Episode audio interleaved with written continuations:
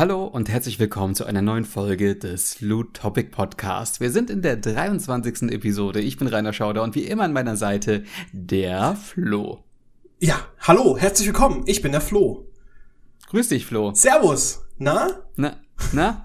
Wie, wie geht's hier? Ich, ich, wie, ist, wie, ist, wie, wie ist das Wetter bei, bei euch da drüben? Äh, da oben meinst du? Ich, ich zerfließe. So schlimm? Ich zerfließe es und ich bin halt Dachgeschosswohnung. Also. Och komm. Nein, sag bitte nicht. Bring ihn nicht. Was? Bitte, bitte bring nicht den Gag mit den Hobbits. Ich kann ihn nicht mehr hören. Hä, welcher Hobbit-Witz-Gag? Willst du mich jetzt verarschen? Ernsthaft? Hast du noch nie gehört?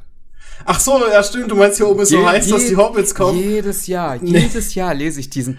Ich will ja nicht behaupten, dass es bei mir heiß ist, aber gerade sind zwei Hobbits rein und also auch komm, Digga, hör auf, ey. Der war schon 2012 nicht mehr lustig. Ich finde ihn gerade lustig, weil ich ihn schon lange nicht mehr gehört habe. Man äh, muss sich schon was Neues ausdenken. Man muss auch mit der Zeit gehen jetzt. Ähm, äh, äh, hier ist es so heiß. Äh, ich könnte gerade ein modernes Kunstwerk sein. Oh Mann. Ja, es ist halt eine äh, aus der Not geborene Kunst. Punkt. nee, aber als mal äh, äh, Hitze beiseite, ist es wirklich warm.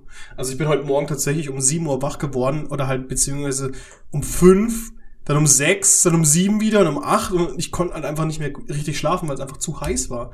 Und es hat mich echt so ein bisschen, naja, abgenervt, sag ich mal. Ja. Und das Schlimmste ja, ist, ich habe keinen Ventilator. Ich habe keinen Ventilator. Ich habe einen im Keller, den müsste ich, den hole ich mir, glaube ich, auch nach diesem Podcast, hole ich mir den äh, nochmal hoch aus dem Keller.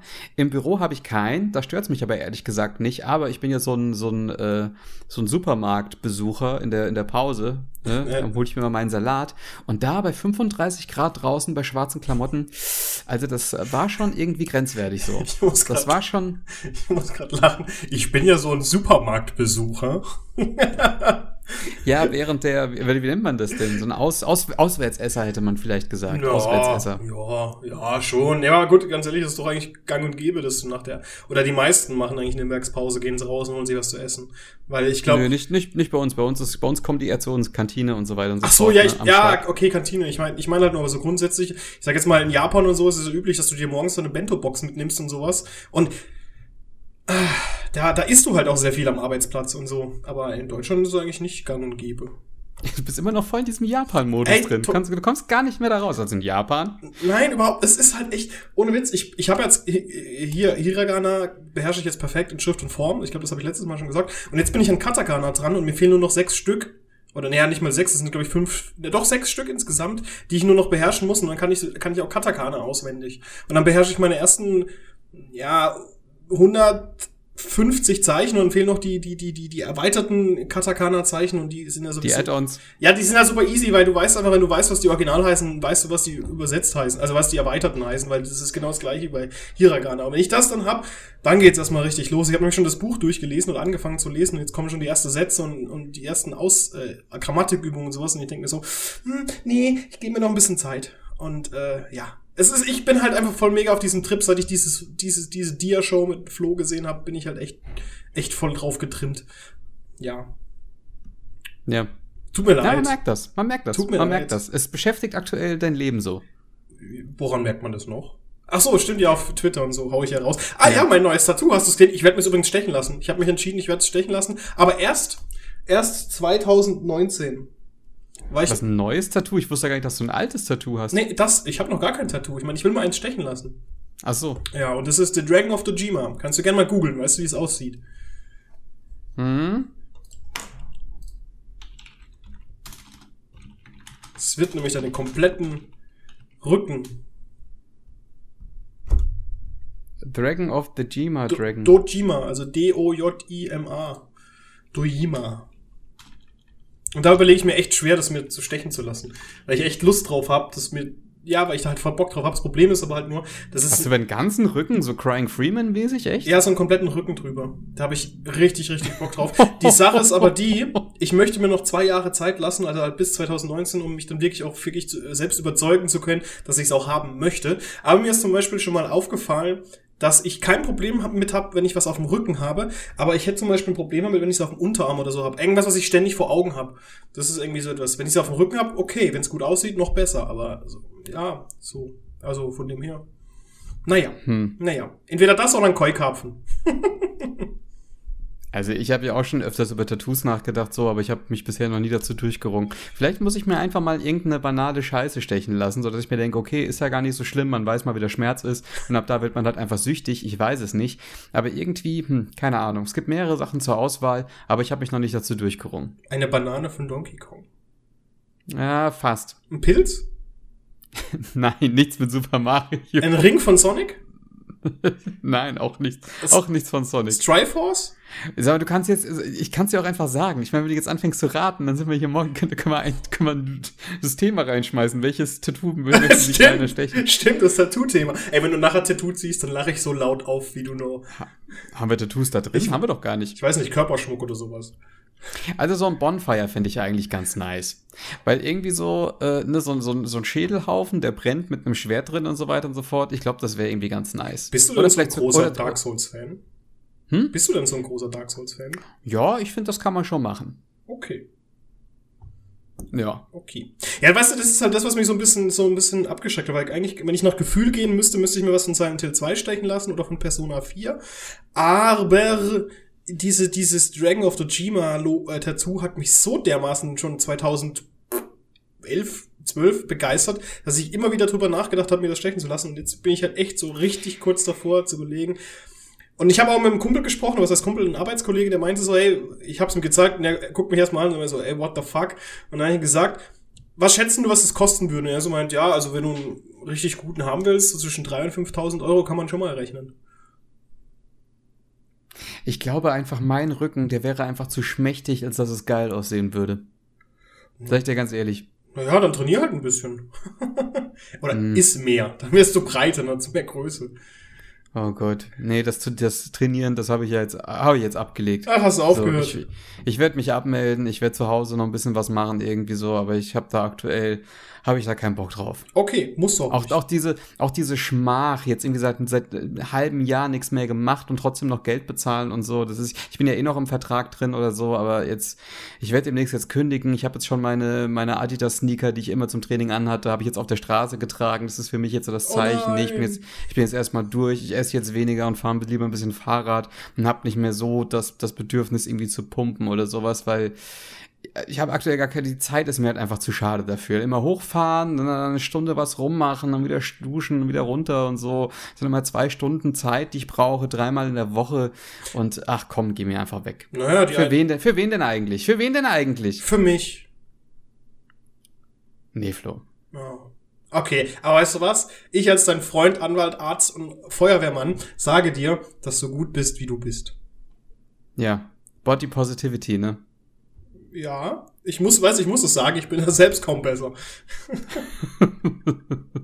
Naja. ja, aber eigentlich geht's ja um Videospiele. Komm, lass mal ein bisschen das Thema wechseln. Es wird gerade ein bisschen. Ja, la, la, la, la. Da schaukelt die äh, Pandora-Box, der, ja, das. wie heißt es denn?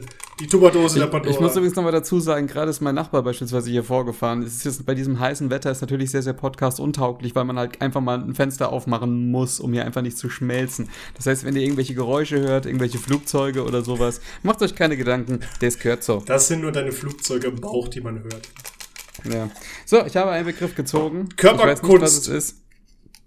Ich falte ihn auf. Oh, das ist, ey, ganz im Ernst, easy peasy. Okay, Da können wir auf jeden Fall was zu sagen. ich bin gespannt. Ob, obwohl ich aber fürchte, wir hatten das schon. Was? Während das, in, während das Intro läuft, gucke ich nochmal nach, ob wir das nicht schon hatten. Der Begriff lautet Horror. Ja, hatten wir schon.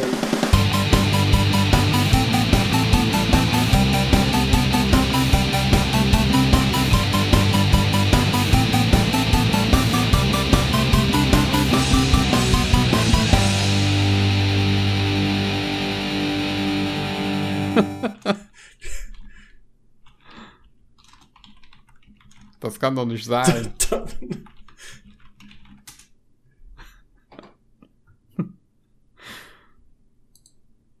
Hatten wir den noch nicht? ja, also, Moment. Weil, Ich, ich, kann, ich kann mal kurz in der, in der, kann der Ding in der Podcast-App gucken, das ist ja noch einfacher. Das ist. Das kann doch nicht sein. Ja, wir hatten Angst. Ja, ja, Angst, aber nicht Horror per se. war nicht ein Blauscheinköpf. Aber ist das nicht dasselbe? Nee, nicht wirklich. Wir hatten tatsächlich. Willst du mich verarschen? Wir hatten noch nicht Horror. Wir hatten Tod, Yeti-Win, äh, Familie. ja, wir haben, oh, wir haben Yetiwin gezogen. Wie wird Yetiwin repräsentiert in Videospielen? Also, Matthias ist ein sehr netter Mensch. Punkt. Man findet ihn meist in FIFA und da ist er ein komplettes Arschloch. Genau, wenn er nicht gerade nee. irgendwelche Packs öffnet. Okay, Horrorflo, was fällt dir ein? Horrorflo. Äh, der Horrorflo. Wel wel welcome to ne? the House of Pain. Vorhang auf für ein Horrorflo. Äh, für meine kleine Horrorshow.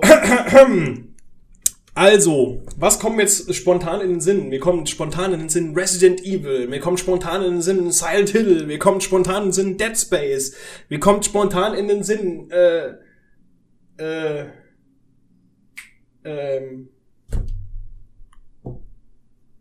Horror-Genres. Ja, mehr hast du nicht gespielt, einfach. Shadow Man, Alone in the Dark natürlich. Ähm, ja, Doom. Am Amnesia, Outlast. Outlast 2. PT. Was? I? PT. E.T. Oh Gott, das war ein Horror von anderen Sternen.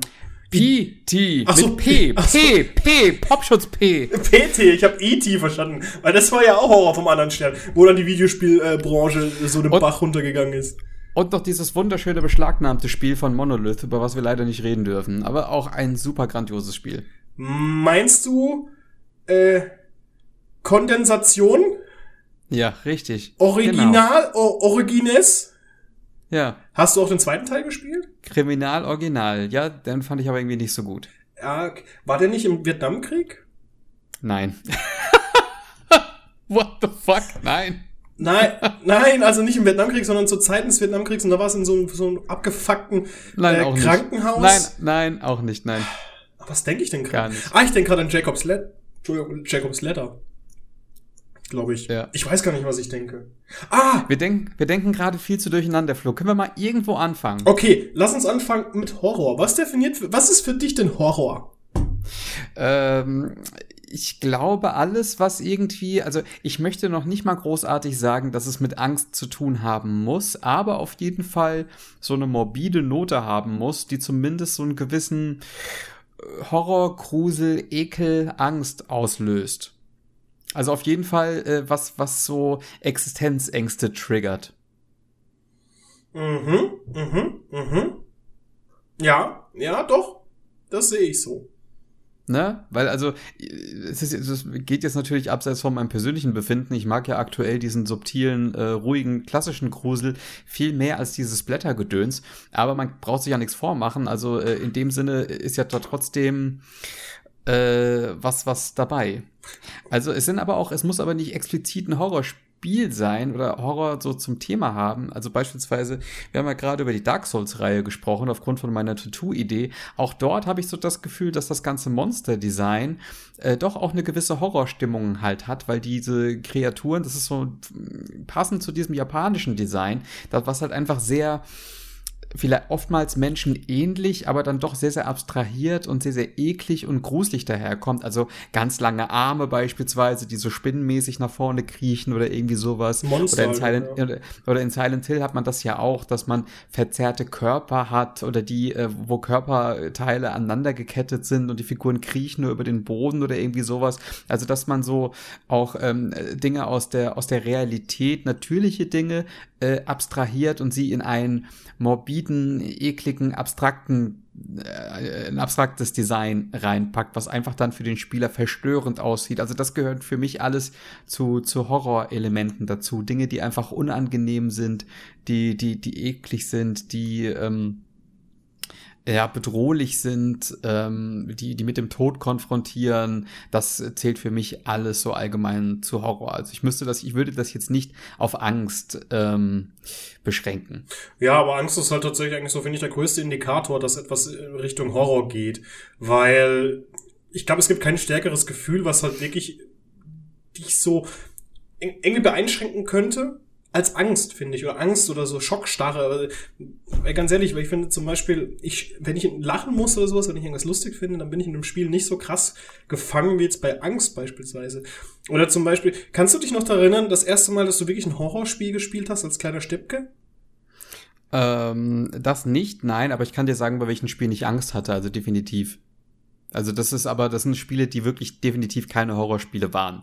Das, äh, als ich angefangen habe mit Zocken, da gab's sowas noch gar nicht in der Richtung. Ich weiß noch, ich habe glaube ich die Story schon mal erzählt mit meiner Resident Evil Geschichte, ne, wo ich unterm Bett Ja, war. ich habe ja, ich habe auch die Space Quest 1 Geschichte schon mal erzählt. haben wir alles im Bereich Angst abgehandelt. Ja. Aber ähm, hm, ich weiß nicht. Also, äh, du hast ja, glaube ich, vorhin nochmal Doom erwähnt. Doom ist ja auch so eine Geschichte, was, was auch für, für mich jetzt eigentlich nicht großartig ein Horrorspiel war, aber dennoch, ähm, wenn man das als Kind gespielt hat, mit den ganzen Geräuschen, die es da gab und mit dem, mit dem Grunzen, was man ständig gehört hat, ähm, hat das schon so eine, so eine bedrohliche Stimmung gehabt. Auch die, also auch als ich das erste Mal äh, Arena gespielt habe, also die, den ersten Elder Scrolls Teil, mhm. äh, was in so einem Dungeon gespielt habe, in der ganz eklig, ekelhaften Pixelgrafik aus heutiger Sicht, hatte ich da auch irgendwie äh, Angst. Also das ist so, ich war da als Kind wirklich viel empfänglicher dafür und habe so das Gefühl, dass ich so über die Jahre da einfach ein bisschen abgestumpft bin. Aber ähm, es, es muss nicht zwingend ein Horrorspiel sein, um irgendwie sich, das ist so mein Punkt, es muss nicht zwingend heutzutage, finde ich, muss es nicht zwingend ein Horrorspiel sein, um sich äh, an, anhand von Horrorelementen zu bedienen. Oh ja, klar, guck dir zum Beispiel mal Call of Duty, äh, Counter-Strike an oder sowas, wenn du halt wirklich nur noch eine Person gegen eins bist und du schleichst um die Ecke und dann plötzlich hast du Angst, taucht einer vor dir auf und du erschreckst ja auch so ein bisschen. Und das ist ja auch, also erschrecken, finde ich, geht auch so ein bisschen in die Richtung. Ja, aber deswegen ist ja nicht vielleicht Counter-Strike irgendwie, deswegen ist es ja keine Horrorkomponente. Oh. Weil nee. grundsätzlich ist der, grundsätzlich ist der Tod in Videospielen ja nichts, was, was dir eigentlich nahe gehen sollte, sondern der Tod in Videospielen ist ja nur dieses Zeichen so, ey, du warst gerade nicht gut genug so. Also ähm, das würde ich da jetzt nicht mit reinnehmen, aber ich würde Horror jetzt nicht unbedingt als Genre sehen oder als, naja, ja, wie gesagt, als Genre oder so, sondern halt eher so als, als Part eines Designs vielleicht sogar mehr. Mhm. Absolut. Also du kannst es schon als Genre bezeichnen, aber es gibt ja halt extrem viele Subgenres, wie zum Beispiel Survival Horror, sehr, sehr bekannt, sehr beliebt. Dann gibt's ja noch diese, weiß ich, gibt's eigentlich noch andere Horrorgenres? Jetzt, jetzt mal im Spielbereich, im Gegensatz zu Filmen? Ähm, naja, du kannst natürlich Action jetzt auch noch mit reinnehmen. Horror-Action? Sowas wie vier? Äh, ja, vier auf jeden Fall, obwohl vier aus meiner Sicht ja auch Angst erzeugt. Also okay, stimmt, du hast recht. Also es ist kein Survival, weil du bist ja an der Waffe, du bist ja ausgerüstet und so weiter und, du und so fort. Bist ein Supersoldat vor allem, ne? Ich glaube, also ich glaube, man unterscheidet eigentlich doch nur zwischen Horror und Survival Horror, oder? Also ich wüsste jetzt auch keine anderen Genre-Namen im Bereich der Videospiele. Also gängig ist eigentlich seit Resident Evil Survival Horror ähm, was halt so ein bisschen aber mit diesem Ausgeliefertsein und mit diesem Überlebensaspekt zu tun hat, den man natürlich, der natürlich in der Stelle äh, nicht, nicht aufkommt, wenn man natürlich äh, eine Waffe hat. Also auch Dead Space würde ich beispielsweise, Dead Space ist für mich ein klassisches Horrorspiel. Dort ist man aber auch mit Waffen ausgestattet und äh, kann sich auch aufleveln und ist ab irgendeinem Punkt auch den Gegnern überlegen, sodass ich dann an der Stelle auch nicht von Survival Horror sprechen würde. Auch natürlich nicht bei den äh, aktuelleren Resident Evil Teilen zwischen vier und sieben würde ich jetzt auch nicht von Survival Horror sprechen, weil man dort eigentlich ganz gut ausgerüstet ist. Aber dennoch äh, weist das halt Elemente von, von, von Horror auf. Also ich finde, sieben kannst du eigentlich fast schon wieder als Survival Horror sehen. Äh, definitiv, ja. Sieben ist für mich komplett Survival Horror. Das ist ja so der, der, Rück, der Rückzug zum, zum Urgestein. Wenn du jetzt nicht gerade in anderthalb Stunden durchrennst. Ja, genau. nee, aber es ist, ist es ja schon so, dass du halt wirklich mit den wenigen Mitteln, die du zu, zur Verfügung hast, versuchst halt wirklich über dein Überleben zu kämpfen. Aber ich muss halt, ich habe jetzt, während du gesprochen hast, die ganze Zeit überlegt, äh, es gibt, also mir kommt wirklich nur Horror und Survival Horror in den Sinn. Wobei ich halt einfach nicht wüsste, wie ich die unterscheiden sollte. Das eine ist natürlich klar, du, du hast halt eine Figur, die halt irgendwie auf, darauf bedacht ist zu überleben. Auf der anderen Seite hast du aber auch eine Figur, die darauf bedacht ist zu überleben. Ja, aber es ist, aber das Überleben ist an der Stelle nicht wirklich Teil der Spielmechanik. Also das, ähm, das, äh, das dieser Survival-Aspekt ist für mich ja. zählt für mich schon so in die Richtung Ressourcenmanagement. Also natürlich willst du auch, wenn du mit der Pumpgun ausgestattet bist, willst du natürlich auch überleben, aber du musst, außer dass du dich wehrst, ähm, im Prinzip nichts aufwenden. Du bist, ich bist halt einfach in, in actionorientierten Spielen nicht so ausgeliefert wie in Survival-Spielen, wo halt wirklich das Ressourcenmanagement und Munitionsknappheit und ähm, Überlebensstrategien eben noch Teil des Gameplays sind, außer dem eigentlichen Schießen. Mhm. Das ist, das ist für mich der Unterschied zwischen einem Action-Gameplay und einem Survival-Gameplay. Survival ist ja eigentlich immer mehr, also hm, meistens ist es ja so, ich komme in eine, in, eine, in eine Ausgangssituation, der ich entfliehen möchte, weil ich gerade Opfer dieser Situation bin. Also nehmen wir jetzt mal was abseits von Horror, kannst du ja auch das erste Tomb Raider, das neue, das Reboot von 2013 auch nehmen. Lara kommt in eine Ausgangssituation, äh, aus der sie flüchten muss. Sie ist da unfreiwillig drin und versucht halt wieder rauszukommen. Genau dasselbe hast du halt auch bei Silent Hill und bei Resident Evil und so weiter und so fort. Und bei diesen actionorientierten Spielern, Spielen ist das halt eigentlich eher ein Heldenepos, wo die Figur auch tatsächlich äh, die Wahl hat. Also theoretisch, wo sie eben der Umgebung nicht wirklich ausgeliefert ist, sondern eine gewisse Dominanz ähm, hat. Mhm. Okay. Und, und sich natürlich auch, gerade weil man die Waffengewalt hat und weil man eigentlich eher in einem in einer, in einer aktiven Gegenwehr ist, hat man auch an der Stelle halt auch eine, eine gewisse Form von Macht über die Situation. Also das ist halt so der Unterschied. Also Okay. dieses, dieses Machtverhältnis äh, im Verhältnis Survival zu Action. Okay, so, und zum Beispiel ähm, Amnesia würdest du dann als klassischen Horror bezeichnen? Äh, das ist für mich Survival. Also, ja gut, aber du hast ja nicht irgendwie die Möglichkeit, dich zu wehren oder sonst was. Eben, aber du hast ja beispielsweise die, die, Zünd, die Zünder, die du, äh, oder wie heißen die? die diese Zünd, Zünd, Zünd, Ich hab's nie gespielt, Kapseln. ich kann's dir nie sagen. Ja, du musst ja dafür sorgen, dass es bei dir immer Licht ist. Also Mhm, der Typ, das der, der, ich, typ, ja. der Typ, der dreht ja ab, wenn es dunkel ist. Und das sind halt so Mechaniken. Also dich, die, also sie ausgeliefert sein, sich verstecken, äh, mit, mit, mit Items umgehen, Gegner überwinden, indem man sich an ihnen vorbeischleicht. Also das ist für mich ein typisches Ausgeliefertsein und ein typisches Hantieren mit, äh, mit, mit Items und mit Ressourcen. Und ähm, ja, das sehe ich halt generell bei Spielen, in denen man sich nicht wehren kann. Okay. Hm. Das mochte ich ja bei Dings so ganz gerne. Ich weiß nicht, hast du Call of Cthulhu mal gespielt? Dark Corners of the Earth? Ja, Das finde ich ziemlich, ziemlich cool. Aber bis zu dem Moment, wo du halt wirklich dann Waffen bekommst und sowas, fand ich das ziemlich cool. Wo du halt wirklich durch die Stadt laufen musst, wegrennen musst und die schleichen musst und sowas. Und irgendwann bekommst du halt auch die Waffen und dann wird's halt so ein bisschen mehr shooterlastig. Das ist so ein Spiel, wo man eigentlich heute gar nicht mehr drüber redet. Call of Cthulhu Dark Corners of the Earth. Ähm, ist ein, es kam raus für den PC und für die Xbox, glaube ich, für die erste Xbox. Genau. Und ist, und ist eigentlich ein ziemlich gutes Horrorspiel aus meiner Sicht, was auch sehr, sehr vieles, auch was auch in sehr, sehr vielen Aspekten was Neues gemacht hat, nämlich beispielsweise dieses Wahnsinnigwerden, was ja ein sehr, sehr großer Aspekt ist im Cthulhu-Universum.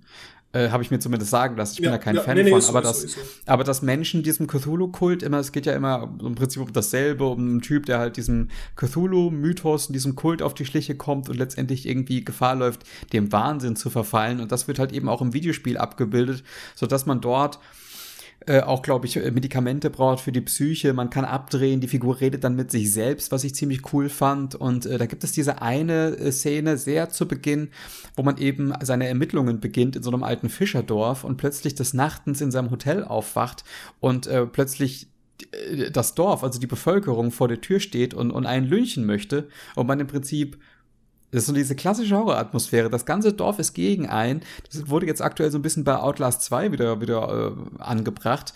Aber dieses, dieses Gefühl des Ausgeliefertseins ist an der Stelle wirklich ziemlich gut rübergebracht, weil ja wirklich das ganze Dorf hinter einem her ist und man muss durch das Fenster durch, äh, durch Tür, Tür, Türen durchrennen, über den Balkon und was weiß ich, was Ja, du musst ja die nicht Türen sogar vorschieben und so Zeug. von, von, von der Meute erwischen lassen. Also das Ding hat wirklich sehr, sehr viele Sachen richtig gemacht und war seiner Zeit richtig krass voraus, finde ich. Ja, ja, absolut. Also es ist ja, ich muss jetzt kurz korrigieren, es ist ja nicht so, dass das komplette Dorf gegen dich ist. Aber fast, also fast. Und es ist halt echt krass, wie, wie sie halt auch gegen dich agieren. Und, und du bewegst dich halt wirklich durch die ganze Stadt und das fand ich so toll. Weil im Endeffekt erzählt dieses, dieses, dieses Spiel eine richtig tolle Horrorgeschichte auch. Und irgendwann, klar, irgendwann wirst du dich halt auch wehren können mit Schrotgewehr, Pistole und sowas. Aber bis zu dem Punkt ist es halt wirklich richtig tolle Horrorgeschichte. Oder ein richtig tolles Horrorszenario. Was ich übrigens gerne wie du wahrscheinlich jedem mal ans Herz legen möchte, das mal zu spielen. Weil es gibt's für 5, 6 Euro auf Steam oder sowas. Ja. Da würde ich mir mal ein Remake wünschen. Es kommt ja Wessen- was, es kommt ja demnächst ein neues Call of Cthulhu, hast du schon mitbekommen? Äh, Genau, das habe ich mitbekommen. Da bin ich natürlich gespannt, wie das letztendlich wird. Aber das ist, glaube ich, kein Remake oder Reboot von, von Dark Corners of the Earth, sondern was eigenes, so wie ich weiß. Aber Ja, aber das, weißt du, ganz ehrlich, wenn es auch was Gutes wird, dann schön. Dann ist doch gut. Aber ich glaube, Dark Corners of the Earth hat sich nicht so gut verkauft oder keine Ahnung. Es gehört übrigens Bethesda, ist eine Bethesda-Marke. Ja. Also wurde von Zenimax, glaube ich, damals entwickelt. Ähm, wenn man vielleicht mal in Frankfurt lieber anfragt, dann machen die das. ja. Ja. Ja, das ist, das ist für mich ein klassisches Survival-Horror-Gameplay. Was ist denn für dich The Walking Dead? Es ist ja Ähm, faktisch eigentlich auch Survival-Horror. Na, nee, nicht wirklich, weil du hast kein Ressourcenmanagement. Also es ist ja im Prinzip ein Film, der halt abläuft, aber da äh, triggert, also da, äh, da ähm, gilt so ein bisschen das, was ich vorhin gesagt habe. Horror nicht unbedingt als Genre, aber auf jeden Fall als Designelement, weil man im Prinzip äh, einen interaktiven Film spielt. Und es gibt ja auch mehr interaktive Filme, die dasselbe Gameplay haben, nämlich Tales of Borderlands äh, oder Wolf Among Us oder die ganzen anderen Telltale-Spiele. Und in The Walking Dead nimmt man im Prinzip das Gameplay, was eigentlich nicht explizit zum Horrorbereich gehört, packt das aber in, ein, in eine Geschichte, die äh, tatsächlich äh, in einem Horror-Kontext spielt. Also ähm, äh, da würde ich halt eher sagen, dass es Teil der, des Kontexts ist und nicht unbedingt Teil des, also auf des, Ga- des Gameplays auf keinen Fall. Hm, aber, was schon so, ein- aber was schon so ein bisschen in die Narrative, in, in den Spannungsaufbau, in die Atmosphäre dann halt mit reinschwingt. Klar, vor allem in den Momenten, wo du halt wirklich dann auf eine Zombie-Plage triffst, sage ich mal, und da halt gezwungen bist, Entscheidungen zu treffen, die über Leben oder Tod entscheiden. Da wirkt halt so ein bisschen Horror-Elemente auch rein, weil du halt so unter Druck gesetzt bist. Ja. Wobei, beziehungsweise der Horror besteht halt daraus, dass du halt wirklich, wirklich dich von Zombies umringt siehst. Also nicht, weil da irgendwie jetzt eine Gruselstimmung aufkommt oder sowas. Ja. Hm. Ne, das sind halt diese Geschichten. Also ich habe jetzt dann neulich äh, The Search gespielt Mhm. und ähm, ich, das ist jetzt kein Spoiler, das ist wirklich direkt das Intro. Handelt von einem, von einem jungen Mann in einem, in einem Rollstuhl, also der, der behindert ist und der sich, der den einen neuen Job anfängt in einem technischen äh, Zukunftsszenario in einem Unternehmen mit dem Namen Creo und dort hat er eben die Möglichkeit, sich ein Exoskelett anoperieren zu lassen, um halt eben wieder laufen zu können. Das ist so das, was man direkt zu Beginn halt eben tut. Nur geht halt beispielsweise diese Operation schief, indem äh, die äh, Betäubung ausgesetzt wird. Und das heißt, man hat hier diesen, diesen querschnittsgelähmten jungen Mann, der angeschnallt auf einer Britsche liegt und dann plötzlich bei vollem Bewusstsein äh, Schrauben ins Fleisch reingedreht bekommt. Und das ist halt eine Sache, die mich ziemlich, also damit habe ich nicht gerechnet, weil ich eigentlich kein Horror-Setting äh, erwartet habe, sondern halt eher ein Zukunftsszenario, ein Action-Zukunftsszenario mit, mit so einer Art Cyborg-Mac-Menschen, die sich gegenseitig äh, verprügeln und so weiter und so fort. Und dann diese Szene zu sehen, wie jemand an der Pritsche gefesselt äh, Schrauben ins Fleisch gedreht bekommt, das hat mich dann für einen Moment erstmal auch schockiert. Das ist dann halt auch so genau das, womit eben Horrorelemente auch spielen. Also ähm, wie gesagt, kann auf jeden Fall ein Designelement sein und muss auch nicht unbedingt was mit, mit dem Genre an sich zu tun haben. Sondern da geht es, glaube ich, eher so ein bisschen um das Design und um die Stimmung, die erzeugt werden möchte Mhm. beim, beim Spieler. Absolut. So Deswegen, also, also ich finde halt, PT ist halt noch so ein Beispiel, weil PT ja irgendwie eine sehr, sehr krasse Atmosphäre und eine sehr krasse Wirkung hatte, obwohl man dort ja eigentlich überhaupt gar nichts machen kann. Also du kannst weder schleichen, weder dich verstecken, Sachen aufnehmen, nichts, es gibt keine Items, es gibt ja gar nichts, also du bist nur bloßer Beobachter. Und trotzdem hat das einen sehr, sehr großen Effekt auf den Spieler, wenn man in diesem, immer wieder in diesem Korridor da rumläuft. Und es geht auch ein bisschen auf die Psyche, weil man immer wieder dasselbe und dasselbe und dasselbe erlebt. Und man weiß, mit jedem Durchlauf spitzt sich das zu. Und man weiß halt eben nicht, wie es sich zuspitzt. Also das ist ja beispielsweise dann auch komplett losgelöst vom Gameplay, aber stilistisch und atmosphärisch ein komplettes Horrorspiel. Absolut. Und es ist bis heute ein sehr, sehr beliebtes Spiel gewesen. Schade, dass es man nicht spielen kann. Es sei denn, du hast eine PlayStation 4 abgetrennt vom Internet seitdem. Und äh, ja, PT nicht gelöscht natürlich, was ich getan habe irgendwann. Ja gut, aber du hättest es eh nicht spielen können, weil es dann, wenn du mit dem Internet verbunden bist mit deiner PlayStation, ist es ja rausgelöscht worden. Ja. Ach je. Ja, vielleicht kommt es irgendwann mal wieder. Eher in der Pachinko-Maschinen-Version. Na, man weiß es nicht. Man weiß es nicht. Was wurde nur aus Konami? Ja, aber das sind halt alles Horrorelemente. Man kann sich ja beispielsweise, wenn wir schon bei Konami sind, kannst du natürlich auch sagen, dass Castlevania auch klassische Horrorelemente aufweist. Mhm, absolut. Also, also greift ja klassische Geschichten auf. klassisches Vampir-Szenario und so weiter und so fort. Ne, hat jetzt gameplay-technisch und vielleicht atmosphärisch, gerade in den alten Spielen, nicht wirklich viel mit Horror zu tun. Ähm, aber genauso habe ich als Kind das mag jetzt vielleicht albern klingen aus, aus der heutigen Zeit, aber wenn man damals als Kind auf dem NES Metroid gespielt hat, war das schon eine gewisse beklemmende Atmosphäre. Also, dass man einfach allein in einem Komplex ist, den man nicht überschauen kann und man sich im Prinzip dem Fremden annähern muss. Äh, und dann diese, diese, diese Vogelfiguren, äh, diese Statuen da rumsitzen und so. Für mich hatte das auch schon immer so einen leichten Grusel. Naja, im Endeffekt ist es ja, also wenn man es ganz wirklich herunterbricht auf die Basis dessen, was es eigentlich ist, ist es Alien. Also Metroid ist äh, Nintendos Alien. Und du bist ja als einzige Person auf einem Planeten unterwegs und siehst dich halt zahlreichen unbekannten Gefahren ausgesetzt. Es ist dann schon klar, dass da eine gewisse Art von Horrorstimmung aufkommen kann. Wenn du jetzt nicht gerade irgendwie, weiß was ich, dich als super Kampfmaschine siehst, aber besonders als kleines Kind, wo du noch für derartige ja, Elemente empfänglich bist, ist es schon durchaus verständlich und durchaus nachvollziehbar, dass du dich wirklich dann irgendwie gegruselt hast oder so ein bisschen Angst hattest. Ähm, ich, ich kenne, ich ich habe tatsächlich ähm, Metroid für die NES oder für das NES nie selbst gespielt, aber ich habe mir mal wirklich mal, nachdem ich einen Podcast gehört habe, in dem das zum Beispiel zum Thema gewesen ist, ähm, mir mal die Musik angehört und die war schon, also sag ich jetzt mal wirklich, wenn du, weiß ich, wie alt warst du denn, 10, 8, 9 Jahre oder sowas und hast dieses Spiel gespielt, kann das schon sehr beklemmend drüber kommen und auch wirklich sehr in die Enge treibend, weil, naja, du bist halt einfach mit deiner Waffe bewaffnet und fliegst, läufst du durch die Gegend und kommen halt irgendwelche ich weiß nicht, hast du da noch gegen die Metroids gekämpft direkt, so diese kleinen Wesen? Oder? Nee, so weit bin ich damals nicht gekommen, okay. aber allein, dass es halt eben auch sehr minimalistisch war, es war ja komplett schwarz und man, äh, es war ein Labyrinth, man hat sich da auch, also ich habe mich da auch damals ein bisschen ausgeliefert gefühlt und, und äh, ja, fand das halt einfach alles bedrohlich, weil man entfernt sich ja eigentlich immer weiter von der, von seiner Sicherheit, also von dem Schiff im Prinzip und geht halt immer weiter rein in diese dunklen Gemäuer. Und das ist halt, äh, als ich irgendwie Jahre später dann das erste Mal Alien gesehen habe, ich habe das irgendwie gleich damit so assoziiert, weil, mhm. weil im ersten Teil die ja auch in diesen Alien-Hive äh, da einsteigen und das halt auch einfach unbekannt ist. Und das ist, glaube ich, auch ein sehr, sehr großer Punkt, wenn es um, um Bereich Horror geht und warum Horror äh, oftmals heute nicht mehr funktioniert, weil einfach auch eine gewisse Fantasie notwendig ist, um sich halt aus, um sich halt gedanklich ausmalen zu können, was denn da vielleicht noch Schreckliches passieren kann. Wenn man halt umso abgestumpfter man eben ist oder umso mehr das einen langweilt, weil eben, weil man da was rechnet, funktioniert halt eben der ganze Horroraspekt nicht mehr. Das ist auch, erinnert mich halt gerade so ein bisschen an dieses Intro von The Search, was ich gerade erzählt habe. Vielleicht war es auch einfach nur krass für mich, weil ich wirklich nicht damit gerechnet habe. Ja, du, ich kann das schon gut verstehen. Also ich höre zum Beispiel ein bisschen, ich habe es ja auch mal angeguckt, dieses Intro-Video bei irgendeinem Let's Play, ich weiß gar nicht mehr, wer das war. Und dann ist tatsächlich in mir so eine Angst aufgekommen, weil ich ja schon ein paar Mal, ich bin schon in meinem Leben ein paar Mal operiert worden und allein die Vorstellung, dass du halt wirklich da liegen könntest und die Leute schneiden dir, weiß ich, ein Schlüsselbein oder den Bereich des Schlüsselsbein auf, um dir halt ein Stahlrohr reinzuschieben oder Stahldraht, ähm, damit das wieder zusammenwächst. Und du bist halt wach dabei, aber bist, bist aber halt durch die Nebenwirkung von dem ähm, Narkotisiakum so betäubt, dass du dich halt einfach nicht bemerkbar machen kannst, dass du halt dann den ganzen Schmerz mitbekommst. Und das ist halt irgendwie so eine Angst von mir. Deshalb kann ich das schon gut nachvollziehen, dass du auch, oder dass du auch ein beklemmendes Gefühl dann in der Sekunde oder in der Szene entwickelt hast. Ja.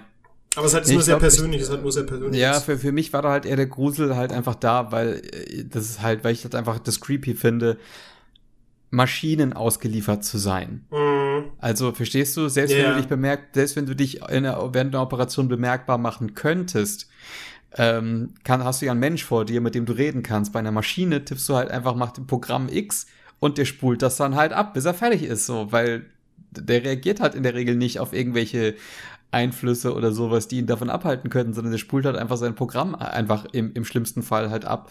Und das ist so eine Sache, die ich da so ein bisschen gruselig, gruselig daran finde, weil Maschinen eben nicht unterscheiden können, ob sie jetzt gerade was richtig machen oder nicht, oder ob jetzt gerade jemand in Gefahr ist oder nicht. Also sie kriegen halt einen Befehl und führen das halt aus, wofür sie programmiert worden sind. Und ähm, das ist halt so der Grusel, den ich immer mit, eigentlich dann mit Maschinen verbinde, so in hm. der Hinsicht. Ja, finde ich aber ein bisschen. Also ich, ich habe das ja nicht ganz oder zur Gänze gesehen, diese Sequenz. Aber ich fand es eigentlich ein bisschen interessant, weil eigentlich normalerweise müsste es doch dann in solchen Situationen jetzt einfach wirklich auf dieses Spiel gemünzt ein Failsafe geben, der doch feststellen kann, ob du jetzt noch bei klarem Verstand bist oder ob du wirklich nicht im, ja, weiß was ich wo, im St. Nimmerleins-Traum dich befindest. Aber so wie ich das jetzt rausgehört, gab es da eine Störung, hast du ja gemeint, und ich weiß nicht, dass dann wahrscheinlich diese Funktion außer Gefecht gesetzt wurde. Nee, er sagt halt einfach nur, äh, ja, Patient betäubt oder irgendwie sowas. Und dann horcht er noch so auf, weil, äh, ja, ist halt ja gar nichts passiert und dann fängt halt die Operation an. Also, ähm, ja. Hm. Hm. Na gut, dann hat er Failsafe Aber äh, ja gut, ich möchte jetzt nicht irgendwie IT-technisch jetzt irgendwie analysieren, warum das schiefgelaufen ist. Das kann mir ja egal sein. Es ist ja nur, geht ja nur darum, dass man im Kontext von der Geschichte halt eben was Verstörendes zu Gesicht Ja, bekommt, absolut, um halt einen krassen absolut. Einstieg zu haben. Da muss ich halt auch nichts mit Logik hinterfragen. Nee, nee, überhaupt So, nicht. suchst, du, suchst du Logik in, in Horrorgeschichten? Also manchmal schon tatsächlich, weil manchmal finde ich das sehr interessant, wie würde ich nämlich, ich, ich mag halt diese, diese Frage, die ich mir selber gerne stelle, wie würdest du in der, in der Sekunde auf diese Gefahr reagieren? Oder grundsätzlich, wie würde ich darauf reagieren? Und dann gibt's natürlich so diesen Moment, wo ich sage, oh, ich bin halt der Größte und Coolste, ich würde halt auch draufstürmen und draufhauen und sowas, aber dann be- belehre ich mich eines Besseren und denke mir so, nee, ganz ehrlich, du würdest irgendwie still und heimlich dich verdrücken, weil überleg mal, ähm, wenn du so Spiele eben hast wie Dead Space, in dem du dich halt als Weltraummechaniker gegen eine Horde von untoten Alienwesen, oder halt, die sind ja nicht mal untot, aber wie, wobei, ich weiß nicht, es entstehen halt aus toten Körpern und sowas, aber wenn du halt wirklich dich so gegen äh, Alien-Horden äh, wehren musst, ich glaube, ich, ich wüsste nicht, wie ich reagieren würde. Ich würde wahrscheinlich, entweder würde ich den Verstand verlieren, weil ich einfach nicht mit der Situation über, zurechtkomme. Ich würde vielleicht alle Hoffnung verlieren, ich weiß es nicht. Das sind halt, glaube ich, auch so, so Szenarien, die du vielleicht maximal in der heutigen Zeit irgendwie erlebst, wenn du dich im Krieg auf, aufhältst oder wenn du irgendwie im Krieg teilnimmst oder sowas, wenn du halt wirklich mit, mit Schreckensszenarien und Horrorszenen, also aus der Realität konfrontiert wirst, wo du dann halt wirklich mal an deine Grenzen getrieben wirst. Bei einem Horrorspiel an sich äh, bin ich dann doch ganz froh, wenn ich mich der Logik nicht ergeben muss, sondern wirklich sagen kann, okay, ich, ich, ich funktioniere nach der, oder beziehungsweise meine Spielfigur funktioniert nach der Logik des Spiels, aber nicht nach der Realität. Aber deshalb finde ich das alles ganz interessant, einfach die Frage stellen, wie würde ich reagieren? Und das ist halt die Sache, wenn ich jetzt in der Logik des Spiels funktionieren würde, vielleicht dann ganz, ganz tapfer, aber so in der auf die Realität bezogen, wäre ich, glaube ich, einer, der ganz schnell die Beine in die Hand nehmen würde bei manchen Spielen.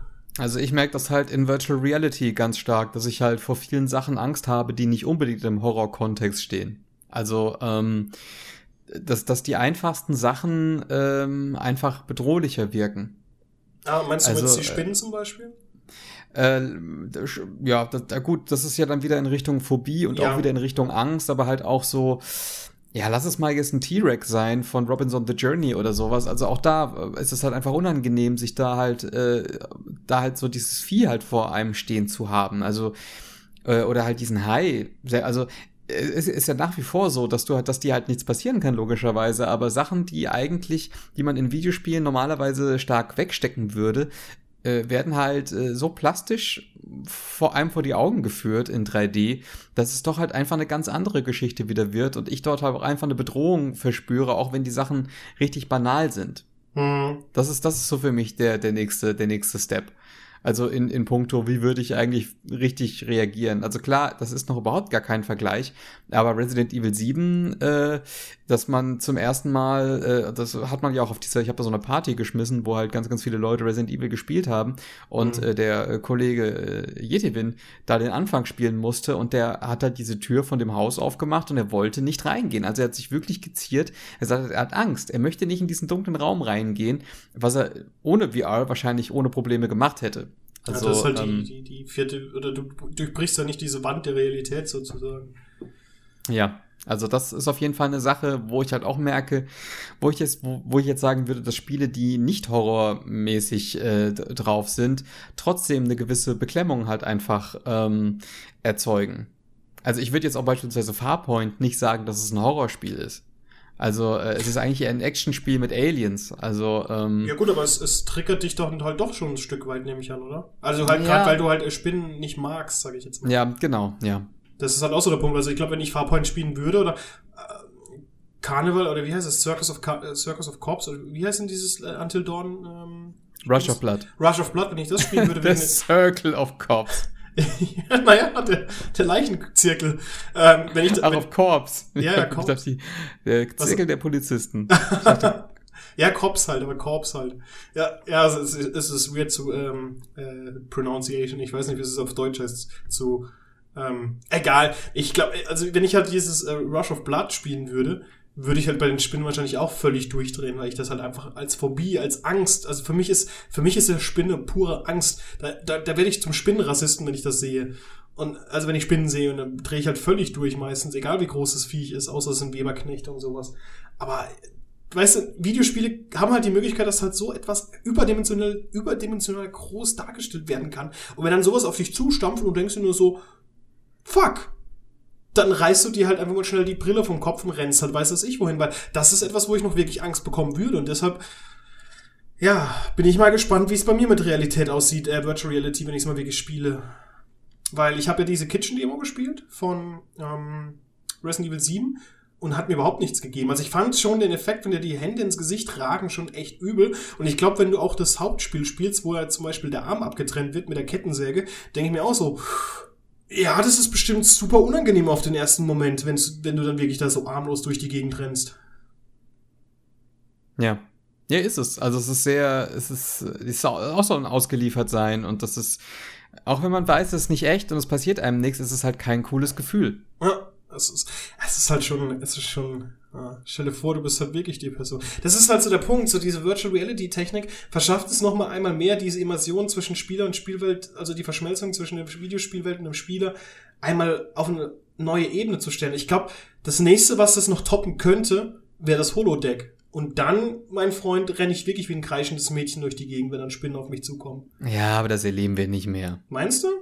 Nein. Ja. Das, Ich lass uns einfrieren. Komm, wir frieren uns ein und in 100 Jahren machen wir den nächsten Podcast. oh Gott, nee, lass mal gut sein. lass, es ist gerade so, so konfliktbehaftet in der Welt. Lass mal hoffen, dass wir das irgendwie hinter uns kriegen können. Ja, weißt du, nachher wachen wir auf in 100 Jahren und alles Friede, Freude, Eierkuchen und die USS Enterprise ist gerade auf ihrer 5-Jahres-Mission unterwegs. Ey, das ist Äh, Wunsch, ich weiß, es ist Wunschdenken. Das riskiere ich nicht. Das riskiere ich nicht, Flo. Da bin ich, da bin ich viel zu pessimistisch für eingestellt. Aber ich glaube, ich glaub, wenn ich nichts zu verlieren hätte, also keine Family und so, dann würde ich Außerdem, aus, außerdem habe ich neulich Passenger gesehen. Auch da, das war auch wieder so eine Geschichte. Ist egal. Wir reden nicht über Filme, sondern über Spiele. Und ähm, äh, ja, was gibt es zum Bereich Horror halt noch zu sagen? Also es gibt unterschiedlichste Darstellungsformen und es gibt unterschiedliche Klischees, ähm, äh, Horror eben darzustellen äh, und jetzt unbedingt nicht nur ein Horrorspiel zu bieten. Ähm, es gibt ja auch beispielsweise solche Sachen wie ähm, Dead Rising 4, ich glaube, darüber können wir reden. Das wird in Deutschland ganz normal verkauft, äh, wo man im Prinzip ja genau auch ein Horror-Setting hat, aber das äh, eben halt auch komplett in eigentlich in eine Hommage und in eine Parodie ähm, des Zombie-Genres ähm, reingesetzt wird, indem man auch nicht wirklich ausgeliefert ist, sondern im Prinzip noch mit den Zombies experimentell verfahren kann. Weil Zombies ja in der Regel so, habe ich manchmal das Gefühl, die Crash-Test-Dummies des, des sadistischen Menschen sind. Also wo man im Prinzip äh, die Legitimation erhält, äh, sie abzuschießen, sie äh, zu zerstückeln und zerteilen und eine gewisse Befriedigung darin zu sehen, weil es ja im Prinzip keine echten Menschen mehr sind. Weißt du, was ich meine? Ja, absolut, Also- ich weiß, was du meinst. Wie oft hört man so diese Floskel, ja, ich hätte auch gerne mal einen Zombie und eine Pumpgun und sowas und würde mich da mal austoben oder sowas irgendwie. Das könnte ganz, ganz nice sein. Also so einen Satz hört man in einer trunkenen Runde das ein oder andere Mal. Ne? Also auch hier ist, auch ist hier nicht wirklich Angst oder Bedrohung im Fokus oder sowas, sondern halt wirklich mehr die Gaudi. Also da wird im Prinzip Horror abstrahiert, fast schon in einen Comedy-Aspekt mit rein. Oh Mann, jetzt, jetzt hast du genau das angesprochen, was mir gerade durch den Kopf gegangen ist, in Videospielform. Hast du jemals, um mal wieder durch den japanischen Schwenk zu finden, hast du jemals Yakuza Dead Souls gespielt? Ich habe es angefangen zu spielen, aber bin ich nicht mit warm geworden. Wegen, der, wegen, der, wegen der japanischen Erzählweise eigentlich, ja. Okay, auf jeden Fall gibt es einen Charakter, einen Charakter, der heißt Goro Majima. Ähm, und er ist halt so ein Typ, der sitzt halt, äh, während, während des Spiels sitzt er halt in seinem, äh, in seinem Office, in seinem, in seinem Yakuza-Office und, und, und er sinniert halt so drüber, ach, wie schön wäre es doch jetzt so eine Zombie-Apokalypse, dass sie kommt. Und weißt, in dem Moment, wo er halt drüber nachdenkt, stürmen halt die Zombies durch die Tür rein und er freut sich halt wie so ein kleines Kind und schnappt sich halt das Schrotgewehr und ballert halt auf die Zombies ein und schreit so, yeah, endlich! Woo! Da muss ich gerade dran denken. Ja, das ist aber auch so ein Ding, dass das Spiel, die eigentlich auch nichts mit Horror zu tun haben, gerade wie äh, wie wie äh, Yakuza, wie Red Dead Redemption, wie Call of Duty, man da trotzdem halt noch mal einen Zombie-Modus spendiert. Ach, Call of Duty Ein- ist ja ganz groß, gell? Das ist ja so Ein, Tradition- einfach, ja genau, einfach halt, um äh, einen Modus zu bieten, wo man im Prinzip mit gutem Gewissen halt einfach auf Untote ballern kann. Na gut, Und, als äh, ob Call halt- of Duty da einen Grund bräuchte, auf Menschen zu schießen. Ja, aber ich, ich sage, ja, das ist trotzdem ein Szenario, was sich selber nicht so ernst nimmt im Mhm. Vergleich zur Hauptkampagne, die es halt immer da gibt. Ja, ist aber auch zum Beispiel, um das Thema Zombie nochmal weiter auszuweiten, ähm, ein Spiel, was es überhaupt nicht braucht und überhaupt nicht damit irgendwie in Berührung gekommen ist. Ähm, sagen wir mal, im Zweiten Weltkrieg gab es ja immer schon so okkulte Themen, die halt irgendwie da so ein bisschen verknüpft werden konnten, sage ich jetzt mal, weil die Nazis ja sehr, sehr Thule fasziniert und okkult äh, fasziniert, begeistert waren. Aber hast du Red Dead Redemption gespielt? Habe ich doch gerade gesagt. Ach so, äh, habe ich dich total überhört. Unfassbar. auch, auch, auch das hat ein Zombie-Add-on ja bekommen. Ja, stimmt, das meine ich ja, weil das ist halt total irgendwie überhaupt nicht irgendwie. Warum? Weißt du? Das hat, das hat irgendwie gar keine Berührungspunkte damit und trotzdem. Das, das wurde damals aber, glaube ich, tatsächlich auch kritisiert, oder? War nicht da, gab es da nicht eine Diskussion darüber, dass die Leute da schon genervt waren von Zombie-Settings und dass es mit Red Dead Redemption gar nichts zu tun hat? Keine also, hm, das ist halt immer so ein bisschen komisch und das ist, ist, ist auch gerade so ein bisschen schwierig, weil man durch ein Zombie-Setting eigentlich immer die, die Grenze der Realität überschreitet. Weißt du, was ich meine? Weil schon Yakuza ist ja eigentlich ein realistisches Setting. Äh, Red Dead Redemption ist ja eigentlich historisch ein realistisches Setting. Und sobald du Zombies damit reinbringst, löst du das halt irgendwie aus dem historischen Kontext und aus der Realität und abstrahierst es halt eigentlich in einen Fantasy-Kontext. Moment mal. Moment mal. Kannst du beweisen, dass es zu Zeiten von Red Dead Redemption, in der Zeit, in der es spielt, keine Zombies gegeben hat? Ja, das wäre wohl protokolliert, Flo. Ja, kann ich. Nein, vielleicht nicht. Vielleicht, hat man sich dagegen entschieden. Ach, ja, ich weiß, was du meinst. Das stimmt eigentlich schon vollkommen. Das ist halt ein Setting, was einfach nur zum Spielspaß Spannung oder also aus anderen Gründen kann ich mir das eigentlich nicht vorstellen, warum man solche Settings eigentlich einbauen sollte. Vielleicht, also bei Red Dead Redemption, wenn du schon meintest, dass es kritisiert worden ist, vielleicht immer auf dem Hype mitzuschwimmen, aber dafür ist es eigentlich zu gut, soweit ich das mitbekommen habe. Also das, das Add-on. Das weiß ich nicht. Keine Ahnung. Habe ich nicht gespielt. Was hast du denn überhaupt gespielt? okay, Entschuldigung. Ich wollte den Satz auch mal bringen. Ähm, ja. Aber ansonsten, hm.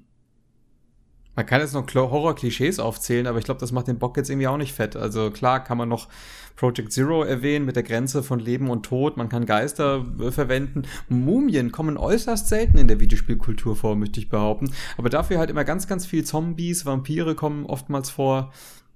Hast du Ding gespielt? Also ohne jetzt was Werten darüber zu sagen, aber hast du Erfahrungen mit dem Spiel Night Nacht äh, Albtraumkreaturen? Puh. Puh. das ist wie so eine schlechten Serie, wenn man so. ähm, äh, ja, ich habe die Demo damals gespielt. Okay, weil das war ja auch so ein bisschen, hast du dich auch irgendwie so durch die. Das war ja eigentlich. Also ich fand es Voll, für, für mich vollkommen unverständlich, dass wir da diesen Titel jetzt nicht nennen dürfen. Also, dass das irgendwie in Gefahr ist. Äh, ja, es ist schon, also ich hab's, ich habe ja ein Video dazu gemacht bei meiner Game of Flow Serie mal vor einiger Zeit und es ist schon blutig so ein bisschen, also. Ja, na und. Also, äh, für damalige Verhältnisse, weißt du, für damals die Brüske FSK, da konntest du schon sagen, okay, gut, verständlich, aber aus heutiger Sicht ist es lächerlich. Ja. Aber damals cooler Titel. Und der zweite Teil war ja auch super, weil da hast du ja dann so einen Typen gespielt, der eigentlich eine Mumie, Mumie war im Endeffekt. Der hat ja so einen mumifizierten Kopf gehabt, der mit so. Ich, ich habe immer gedacht, es wäre Klopapier, aber es waren eigentlich nur Bandarolen oder Bandagen. Äh, Bandarolen vor allem. Bandagen den Kopf gewickelt und mit einer Axt in der Hand, der halt durch die Gegend gemetzelt ist. Ja. Ich fand die Stimmung ziemlich gut. Dieses London hat mir sehr viel Spaß gemacht. Jetzt hast du es ja doch bewertet. Also ja. hast du den Namen nicht genannt. Nee, ich ne? habe nach, nach äh, Albtraumkreaturen gesagt. Gut. Ja. Damit sind, wir, damit sind wir safe. Ich hoffe mal, das gildet. Da, das gildet auf jeden Fall. Äh. Ja. Dann wären wir fertig, oder? Mhm. Eigentlich interessant, dass wir eigentlich über einen Horror-Podcast gesprochen haben und kaum auf solche Dinge wie Resident Evil und also, also wirklich so auf die Serien an sich und so eingegangen sind. Und Silent ja, Hill. Muss, man ja nicht. Das, ich, das kennt doch sowieso jeder. Das finde ich irgendwie ein bisschen unspannend. Es geht ja ein bisschen mehr um Design und um, ja, um, ja. um, um Gameplay-Gestaltung und so weiter und so fort. Da muss man, wir sind jetzt kein Resident Evil Podcast, das haben andere schon viel besser gemacht, wenn sie nicht gelöscht haben. Psst, ich warte ja heute noch drauf. Ich warte ja heute noch drauf. Ich glaube, ich werde mein Leben lang drauf warten. Oder kurz bevor er abnippelt, wird dann hochladen. Hier ist er, hier. äh, nee, apropos eine Sache, die ich dich fragen wollte. Was ist denn dein liebstes Horrorspiel? Oh Gott, jetzt gerade aktuell zum. Ja, kannst, du kannst oder, sagen, jetzt oder, aktuell und all of time. Oder of all time. Ah, Resident Evil 7 war schon eigentlich sehr, sehr nice. Hm. Also das ist gerade aktuell wirklich ungeschlagen. Also bei Outlast 2 habe ich sehr, sehr sch schnell den Bock verloren, während ich bei Resident Evil 7 in VR mir die Platin-Trophäe geholt habe. Also, äh, und äh, ja. Also das war so für mich jetzt der neue Maßstab in Richtung Horror. Mhm. Okay. Ja. Das ist doch gut. Noch, noch Fragen? Was ist denn dein Lieblingsspiel, Flo? Aber ich glaube, es ist wahrscheinlich Silent Hill 2. Ähm, auf All-Time ja, aber so gegenwärtig würde ich tatsächlich auch zu Resident Evil 7 tendieren. Weil ich fand halt, ich fand Resident Evil 7 hat halt so hat halt gezeigt, dass man auch als gestandenes Entwickler äh, Unternehmen auch sich ein bisschen was von den Indies abschauen kann. Ja, nee, definitiv. Ja. Hat sehr viel richtig gemacht und hat sehr viel Spaß gemacht. Ich war aber auch, ich muss auch sagen, ich habe zwar, ich glaube, ich habe Resident Evil 7 intensiver als du gespielt, obwohl du die Platin-Trophäe hast. Ähm, ich habe das, glaube ich, 8, 9, 10, 12 Mal durchgespielt, einfach nur um den, den, den Speedrun-Rekord von mir zu brechen. Aber ähm, ich fand es halt wirklich großartig, weil wenn ich das erste Mal durchgespielt habe, habe ich irgendwie eine Stunde von mir noch Gameplay-Material irgendwo rumliegen. Ich habe mir, glaube ich, sowas von in die Hosen geschissen. Ich fand es ziemlich, ziemlich cool. Ja, definitiv. Mhm. Gut, also ich bin ausgehorrort. Wie sieht's bei dir Gut. aus? Ja, wunderbar. Wieder, wieder, ein, wieder ein Zettel raus aus der Büchse. Wie viel haben wir denn noch? Vier. Vier. Ich weiß, eigentlich sollte man so machen, wenn nur noch drei übrig sind, dass wir alle zusammen irgendwie verknüpfen und müssen dann über äh, irgendwie so ein. Nee, wobei, vergiss es, was ich gesagt habe. Das wird, das wird nicht funktionieren, nein. müssen Sätze bilden mit den Wörtern. oh Gott, ja. Alles klar. Ja, dann bedanke ich mich bei dir, Flo. Und Ja, vielen lieben fürs Dank. Zuhören. Ja, auf jeden Fall. In diesem Sinne, Mach's gut. bis bald. Tschö. Tschüss.